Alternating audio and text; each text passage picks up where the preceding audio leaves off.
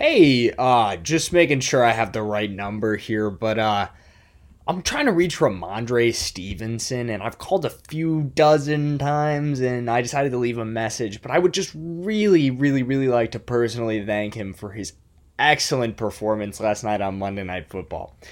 Just really helped me win my fantasy game, and I know you didn't win. End of message. To delete this message, press 7. To message deleted.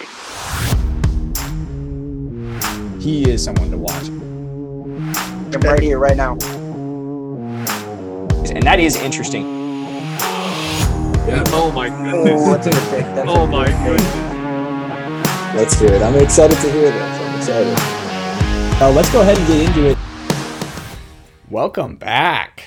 What a game for the Bears last night. How about them Bears? Duh, Bears. Uh, great win over a troubled New England team. They have a very murky quarterback situation, and we will get into that a little bit later. Uh, and that game wrapped up what was otherwise a little bit of a tame week of NFL games, a lot of low scoring affairs this week. Five games had scores that didn't even combine to 30 points. Uh, we saw Tom Brady and Aaron Rodgers lose for the second week in a row, and Brady has now lost four of his last five games. What is wrong in Tampa Bay? And the Jets won again. Uh, but unfortunately, they lost two of their most important players. We'll get into all that and more. Uh, let's get into some takeaways, and let's start by rewinding to Thursday night football. First off, and most importantly, my Andy Dalton play cashed in epic fashion with him throwing for 350 plus yards and four touchdowns to help offset a three interception night and a very ugly loss to the Cardinals. One of my primary peer, fears, excuse me, about Rondale Moore came to bear on Thursday night, however, and it's something I talked with people on TikTok about. Uh, if you're not already following me over there, I'm uh, at Jackson underscore Durham. But Moore's usage when Hopkins returned was always a little bit of a question mark for me, and we saw him drop off massively this week. He saw 5, 8, and 10 targets in the three games he played without Hopkins. He missed the first three games due to an injury. This week, he saw just two targets, however. Uh, and it's really frustrating because Moore is so talented and really productive when he does get the ball, but I just simply do not trust Kingsbury to give it to him. They scheme everything for Hopkins. He saw 14 targets in his debut this season, and it limits the potential of everyone else for fantasy purposes. Kyler and Hopkins, they're definitely trending up after this one. Uh, good win for the Cardinals over a depleted Saints offense. Saints need to get their receivers back. Uh, Chris Olave continues to dominate over there, but there's really nobody else to catch those targets. Uh, hopefully they can get Jameis Winston back. I think once they get Jameis back, Olave's fantasy ceiling is going to go through the roof. He's already playing really well with Dalton in, but I think Winston will just play into that better. He's got that gunslinger style. He should be able to get Olave really, really going for fantasy this year. Uh, we talked about the Saints offense being depleted. Speaking of depleted, the Jets find themselves in a slightly problematic situation this week after losing their rookie starting running back Breece Hall and their second year starting guard Alijah Vera-Tucker. This really stinks for the Jets. We've talked about them a lot this year. They've been playing very good football.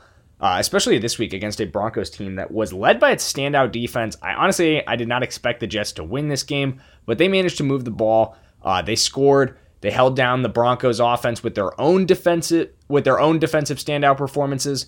Uh, Breece Hall scored their only touchdown of the day with a 62-yard house call.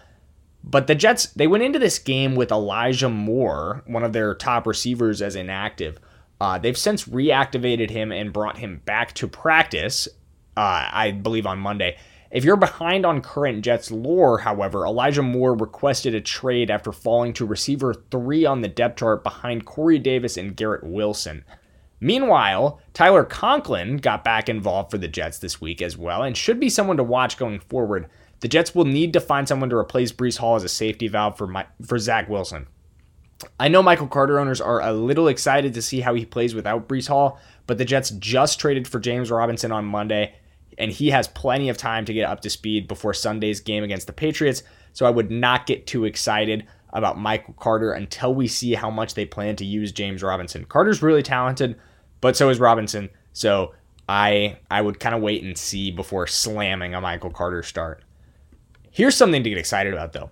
There are a few controversies in the QB position brewing around the league the Indianapolis Colts have just named Sam Ehlinger the starter for the remainder of the season, quote unquote, with Matt Ryan benched with a grade two shoulder separation. But here's what's really interesting. Frank Reich explained that even if Ryan hadn't gotten injured, they still would have benched him for Ehlinger, I guess, for the rest of the season. So, what should we expect from Sam Ehlinger as QB1 for the Indianapolis Colts? Uh, in my mind, probably a lot of running. Every time I've watched Sam Ehlinger, it's been as the Texas quarterback against Oklahoma. And then a few times I've watched this film from the NFL and some preseason games and a little bit of bit part play in real NFL games. Uh, Ehlinger brings a whole different play style from Ryan. His greatest strength is his ability to run the ball himself. Uh, he's shown a little bit of added polish as a passer from his days at Texas, where he was very, very rocky. Uh, but we, I, we, I don't think we've seen enough of him as a passer to trust him to be launching it down the field. But I would expect a lot of Jonathan Taylor and a lot of Nyheim Hines running over the next few weeks for Indianapolis especially as Sam Ehlinger starts to get some confidence, starts to get his feet wet at the NFL level. I don't think you want him going out there and throwing 30, 40 times in his first few games. So that's going to mean a lot, a lot of running opportunities for those two guys. Hopefully, this will lead to Taylor getting back to his fantasy expectations from the beginning of the year. Maybe. Maybe. Probably not. Uh, but we can hope. Uh, I promised you multiple quarterback controversies, however, and uh, here's number two. If you missed it last night, the Patriots didn't even announce their starting quarterback until a few hours before the kickoff, going with Mac Jones. They then promptly benched him after an interception in the second quarter. Uh, that's not exactly showing confidence in your guy. Bailey Zappe, the replacement, he wasn't exactly confidence inspiring himself, throwing two picks of his own. So now Bill Belichick and the Patriots are left with a very tricky decision. Do you start the first round quarterback who's 2 and 7 in his last 9 games or start the fourth round rookie who's made just 2 career starts? If I'm Bill, I'm rolling with Mac. You drafted him in the first for a reason, and you need to give him more of a chance than six total passes and then benched after his first pick of the night, which to add was a great catch by Jaquan Brisker. Uh, if Mac keeps being careless with the ball, then totally bench him, but I think you should be starting Mac Jones next week. As for the fantasy side of things, Rhamondre Stevenson has been a top five running back for fantasy the last two weeks in a row and three times total this season.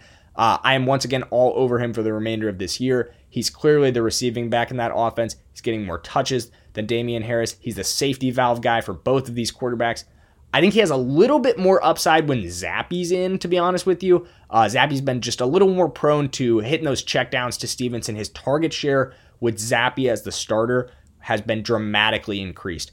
Uh, Jakobi Meyers extended his streak of double digit fantasy games to five last night as well by the skin of his teeth. Very, very narrowly did this not happen. Uh, he saw just two targets all night, managed to haul in them both, but he literally had to hop his way into the end zone to score on what was a fantastic diving catch on Bailey Zappe's first drive in as the starter. Uh, Meyers has been a little too TD dependent to trust lately, though. Uh, he's fallen from eight targets in week five to just six combined in the last two weeks. Something I mentioned in passing a little earlier was that James Robinson recently got traded to the New York Jets. This came after his first week without any touches in the Jaguars' offense in their game against the new the other New York team. Travis Etienne led the way all night for the Jags, and he rushed for over 100 yards. He scored a touchdown, and then he cost us two points with a fumble.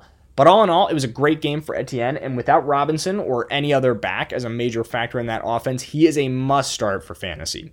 He didn't show it last week, but he absolutely has receiving upside, and he should be a fantastic fantasy player down the stretch if the Jaguars can continue to move the ball. Many worried that Christian Kirk and Etienne wouldn't be fantasy valuable this year because the Jaguars would suck again. And while to be fair, they are 2 and 5, They've lost their last four games by less than nine points, and they've managed to be a top 10 offense through the first nine, first seven games in terms of yards per game. Doug Pederson has injected a new life into their play calling, and Trevor Lawrence suddenly remembered how to play football again. Both Etienne and Kirk have been top 20 fantasy players for their positions, and I think Etienne is about to become a top 10 running back, and then I'll just be able to say that they're both top 10 at their positions. Christian Kirk sit, currently sits at number 10.